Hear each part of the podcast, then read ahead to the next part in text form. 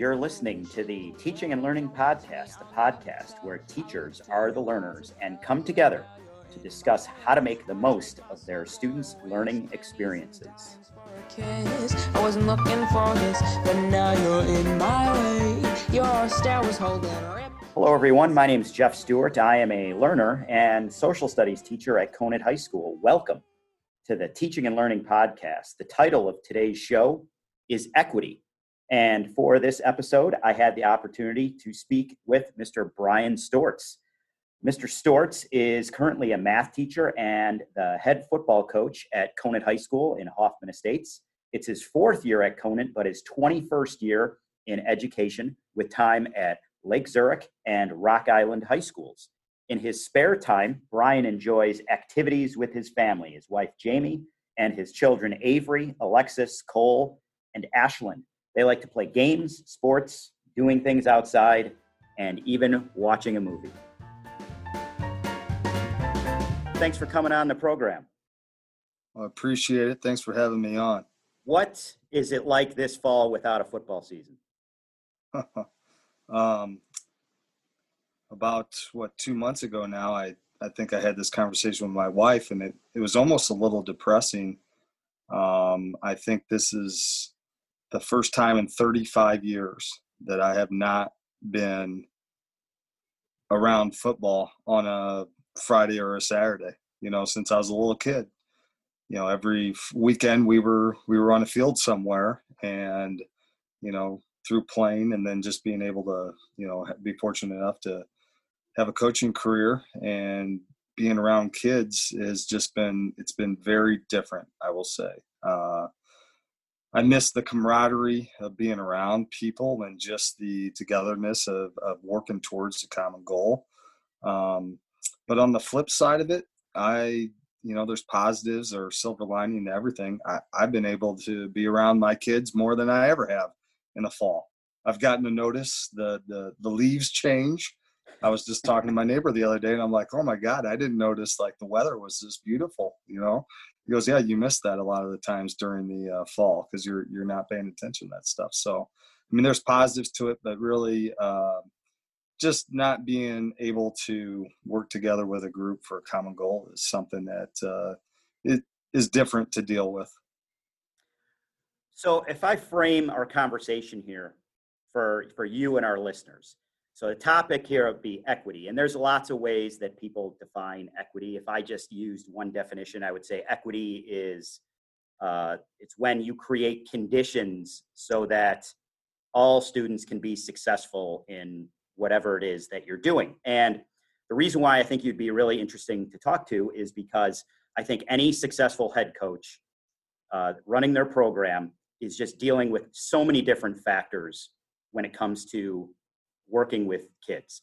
And it's their ethnic, racial, educational backgrounds, parent involvement, uh, socioeconomic, and then all the, the minutia of the decisions that you and your coaching staff makes about just things like uh, your off-season program, your, your weight room expectations.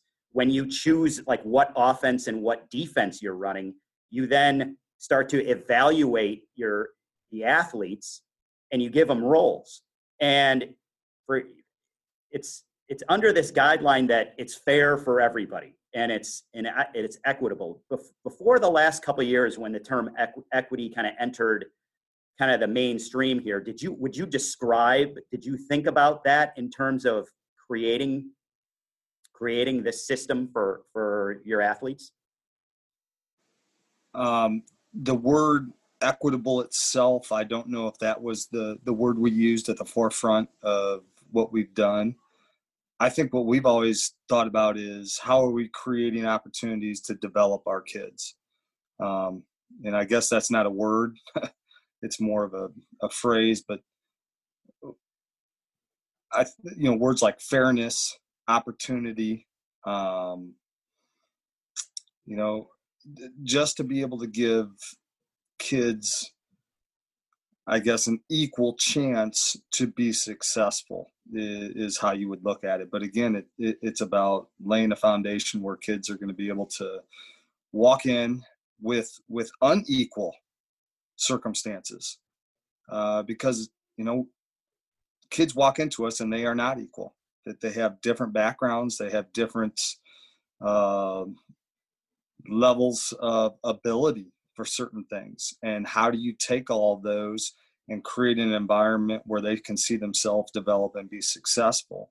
I think I think is what we're trying to do. So I guess that word has not been the one that we've used. We've looked more at the the holistic picture of of how we can get kids to become more competent, uh, be positive, contributing members to their team, society, and and just hopefully become better people because of what they're doing in our program.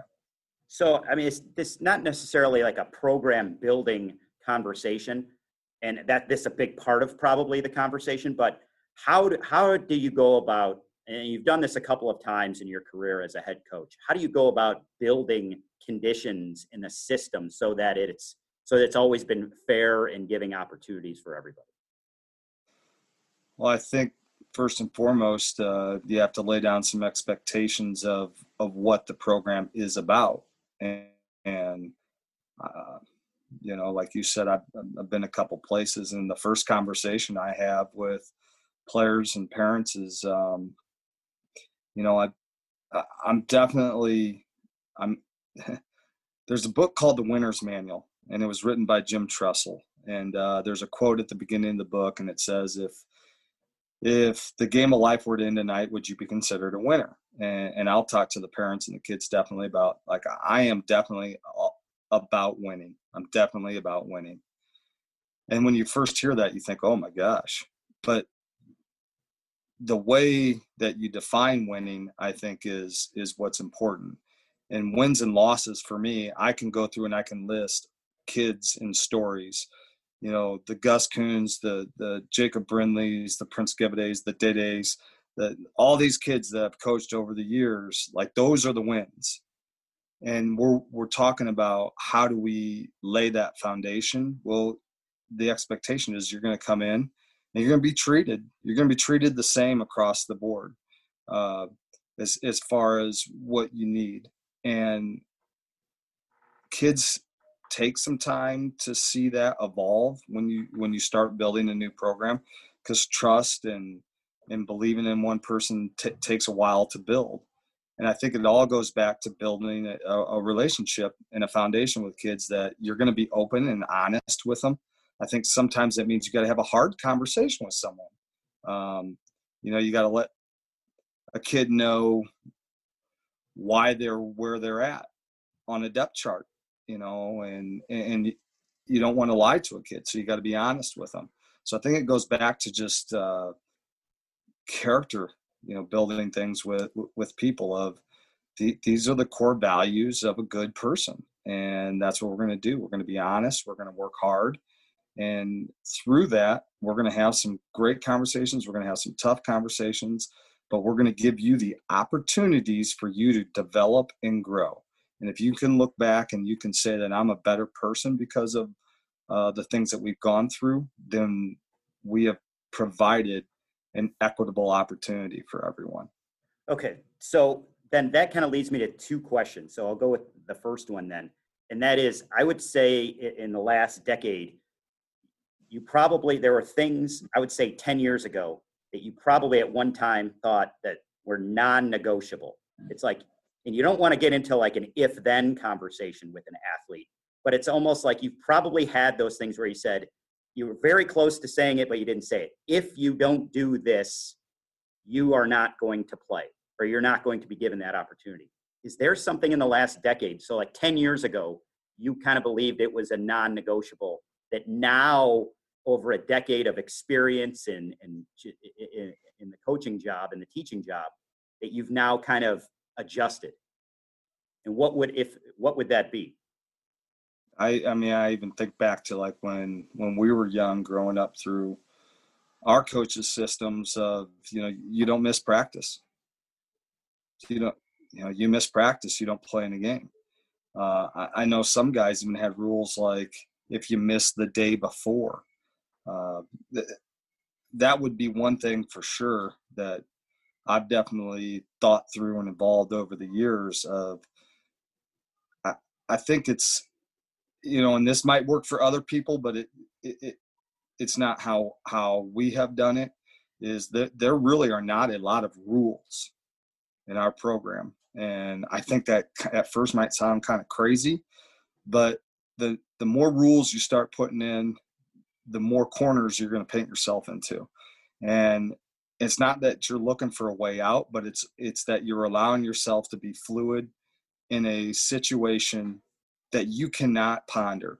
You, you can't sit there and, like you said earlier, you can't list every single situation that's going to happen. So I think one of the things that we definitely have changed is there's not a lot of rules in our program. There's a lot of expectations.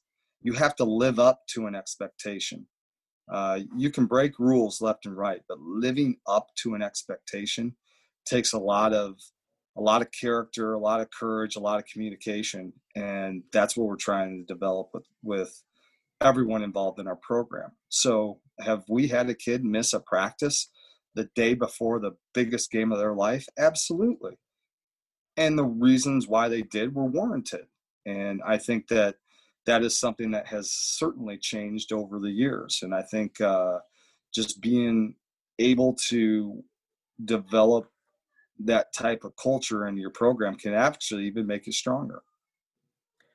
So, that can you describe uh, a conversation? Probably you said it in terms of having an open and honest and a hard conversation. Can you describe one of those conversations where athlete or a student comes up to you and says, "You know, I don't think I'm being treated treated fairly. Other other people are given these opportunities." How do you how do you go approach having that conversation with those with those students? You know, a lot of the times, um, it, if a student doesn't think that they're being treated fairly, it, it's more so uh, that they're looking for a specific position or playing time. And that conversation usually will go back to, okay, let's let's compare where you're at, what you've done, the opportunities that you've been given, and what has happened with those opportunities that you've had. So, have you been able to produce? Have you been given a limited amount of opportunities? How can we uh, work to show you whether you can develop in this spot or you might perform better in another position. I know just in the last year or so, we had a, a young man that has worked extremely hard, uh, wanted to be our quarterback. And there was another kid that, that he, he was better at that position. And I had to have the tough conversation with the, the young man that ended up playing for us and starting for us in a major role of the whys and the why nots that it would make our program and our team better. Uh, and once once we went through that conversation, man, it was hard that first time. But the more we talked, the more he understood why some of the decisions were being made that they were. And then you ask the kid, Do you believe that you're being treated fairly? And if the answer to that is yes, I think you're doing things right if if they say, yeah, I'm being treated fairly, but I just don't I don't like playing this position, th- then you have to you know talk about some of the things that are going on. But if they feel that they're being treated fairly and they're given the number of opportunities, I think you're doing things right. We have a questionnaire that we give to our student athletes at the end of the season of you know various different uh, things to evaluate our, evaluate our program, and that's one of the things that we ask our kids. And I, you know, more often than not, we have kids say that they are they are given multiple opportunities to be able to produce and to be able to put themselves in a position to be successful. Um, so I think that we do a very good job of talking to our kids and communicating with them on on why they're where they're at and and how we get them better. So let's transition then to to social justice. Uh, we've had players in the past take a knee during the national anthem. Can you tell us about the conversations that you had with with those students and and the conversations that you had with the team? Yeah, I think that's um, you know one of the tougher things that I've had to deal with in my career, and not so much because of necessarily the conversation, but the maybe the lack of conversation by outsiders and the view of other people. Um, you know, you want to talk about equity um, or equality. but the the biggest time that this happened was uh, when when Colin Kaepernick was first doing this, and there was there was more awareness being brought to the conversations. So I had a group of young men in Rock Island that decided to take a knee, and we we had talked about it as um, you know a one-on-one conversation with a couple of the players, and as it unfolded, you know. it's funny because that was a very diverse group of young men that we had. Everybody talks about equity and equality and one of the first things that i would say to you know some of those kids is you know we're not equal in, in ways. You know, I, i'm a i'm a guy that that grew up in a two parent uh, household. I'm white and i'm middle class. And here you are a young african american you know kid that has has long hair and you got pulled over on the way home. Like i don't understand that. I never lived in your shoes. And i can't uh, i can't pretend that i that i did. But having the conversations with those kids and under trying to understand what they're going through and and some of the things about how the world works you know you, you think about like uh, sexual orientation. I, you know does it really matter what someone's sexual orientation is? I, I think what what you have to do is look at person a person's you know contribution to society and the way that they develop. And those are the conversations that we started to have were are people actually treated equally? And if they're not what can we do about it? So that the hard thing about that whole situation was there were people that supported our young men and then there were people that were so against what was going on and and the thing that you know, my personal belief was always that I don't like uh, just making a statement and being done with it. Like, what are we doing about it? Like, how, how can we be proactive and and helping be a um, I'm, I'm, I'm losing the words here, but a, uh, a component for change. Like, how, do you, how do you drive that? So the conversations that we had with our kids were, okay, are are are these guys treated differently than some of the other guys in the room? And yes we we had kids on the team that were of you know different religious beliefs and they were treated differently. Um, and i think that there were times where it almost galvanized our group because they started looking at each other like man these guys are dealing with things that i've never had to deal with in my life. And it really brought them closer together in a respect because they actually sat in the room and instead of us talking about how we were going to you know beat our next opponent we sat there and we talked about like the differences and the similarities that we had in our room. And it, it ended up really being a great conversation. Uh, it, it, went to the level of we met with uh, the naacp and the parents and, and the kids that decided to take a knee and we we talked about like what are we going to do? You know these kids are getting quite a lot of backlash from one faction and they're getting a lot of support from another.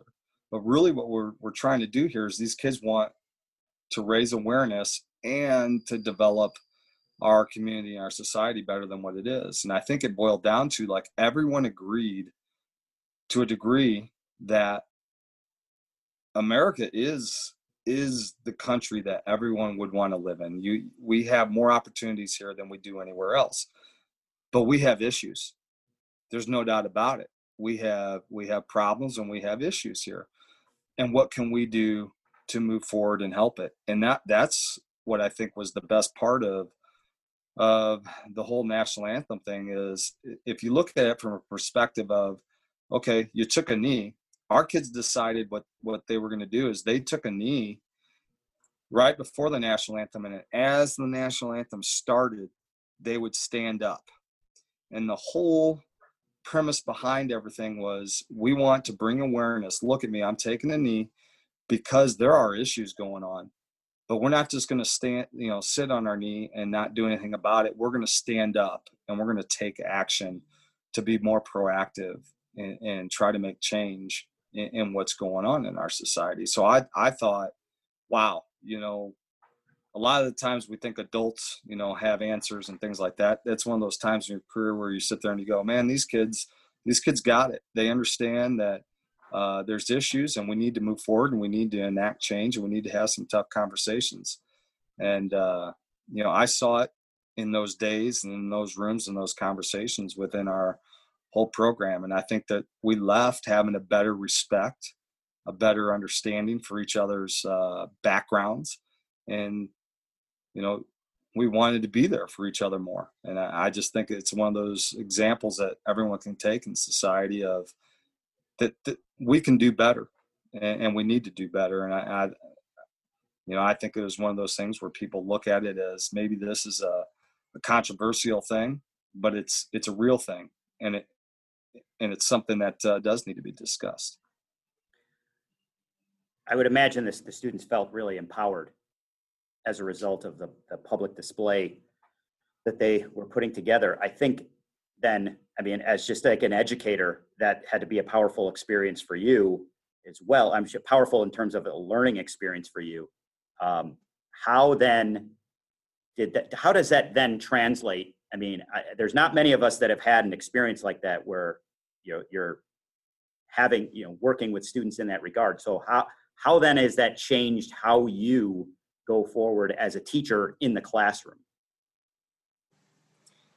I think it it it opens your eyes more to just being being more aware. Um, like I said, sitting there listening to some of these I mean, I don't know if I would call them horror stories, but just unfathomable things the way people are treated just because of their beliefs or the color of their skin.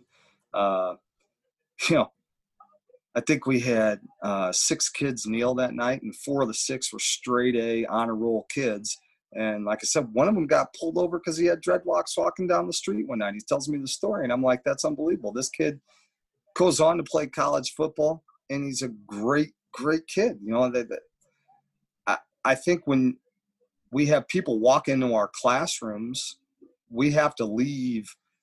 We have to leave our backgrounds maybe at the door. You know, like uh, we have no idea what these kids or anyone's walking in with. And like I said, I came from a two-parent household.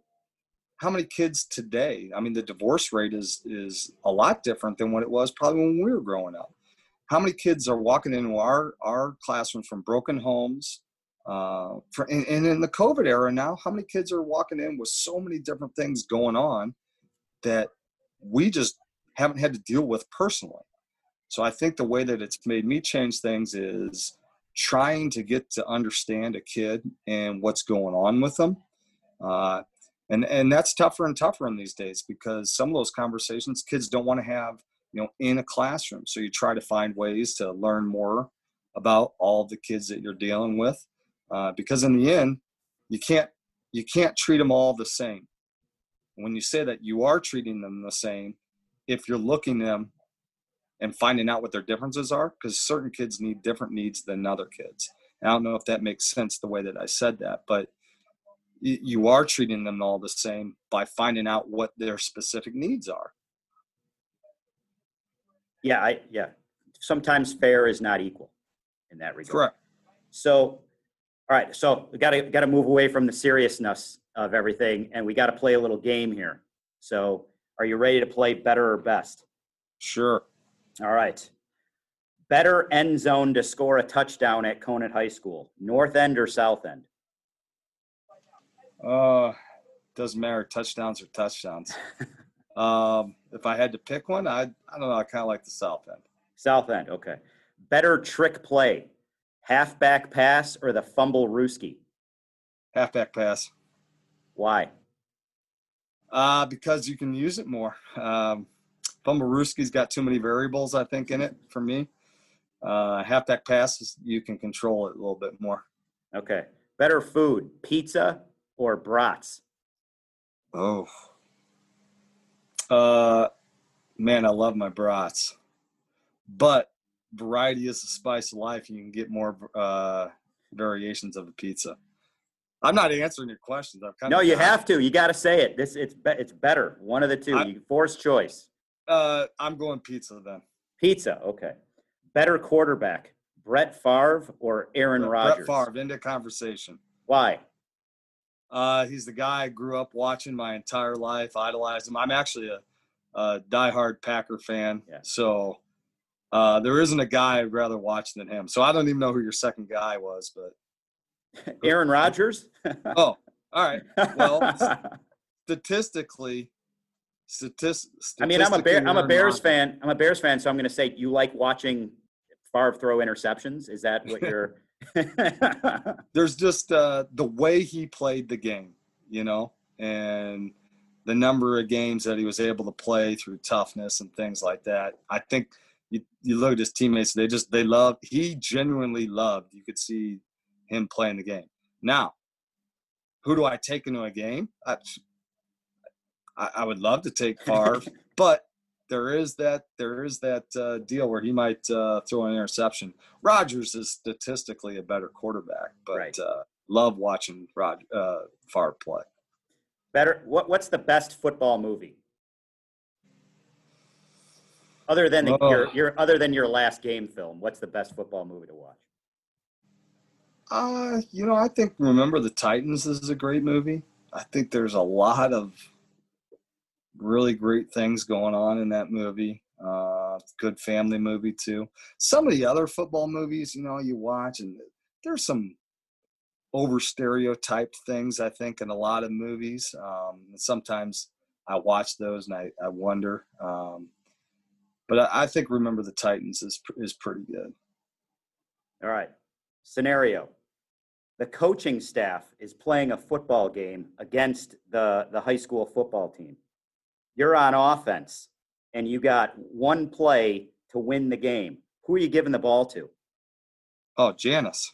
Better question Who are you not giving the ball to? on a coaching staff, I will not give the ball to myself. Good answer. All right. Brian Stortz, thanks for coming on our show. Thanks for having me. It was really uh, enjoyable, and uh, hopefully uh, get to talk to you guys again sometime soon. Great opportunity for us to hear from Coach Stortz. I almost feel like we could have done about three different podcasts with the different subjects that he that he brought up through the course of uh, the conversation. Uh, I think it starts off by his just belief that the point of an educator is to help students develop and grow, just to become competent and better people. And in order to do that, he says, you know, it's about building relationships and it's about uh, trust and it's just about believing in each other, you know, with that uh, the teacher student relationship. I really liked hearing about the practical application that it's just that you need to have expectations and not rules. And I think with that is just, you know, it's talking about what it is that you value. It's like in your classroom. I mean, just sit and answer the question like, what is it that you value? And that, I think, students really thrive in an environment where that's the case and there's not rules. And with rules, I, I feel like I think to myself, that's a lot of if then statements. If you do this, then this happens. And I could just tell you, I, I, I've thought a lot about that in my career, in the classroom, in my career coaching basketball, and then now with my own two children who are ages four and five. And it's like I, you know, it's a tough age, and I and it's the same thing as in the classroom. It's like, you know, I don't want to say an if then, and it's like you get right to that edge, and you got to just stick with, you know, here's what we value. This is what our, we expect. All right, and then having a conversation about that. And that's a one thing he brought up. That could be a whole nother podcast is just about having hard conversations and what that means. And it's okay to have hard conversations.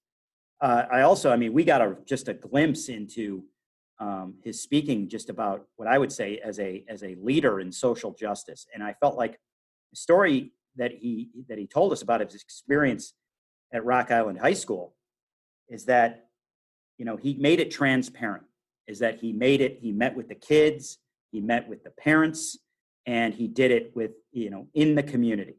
And he talked to them about what it is that who he was and what he valued. And that, you know, was a way that he could move forward just by speaking about what he valued. So, I mean, that's again, that could be something else to to come back to him and uh, and talk about again, because uh, that issue is obviously still with us today. So again, a lot to unpack and discuss. I feel like you could just pick one of those ideas that was brought up into that conversation and reflect on it and think about it and think about how you can implement uh, a, a, change uh, to your practice uh, of being an educator, uh, put it in practice.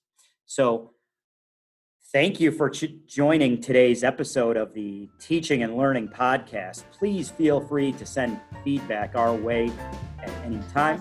I want to thank Brian Stortz for taking time today to join us and share his experience with us. And I want to thank you for listening. I hope you got one thing on it. Until next time, I'll speak to you later. Your stare was holding ripped jeans, skin was showing, hiding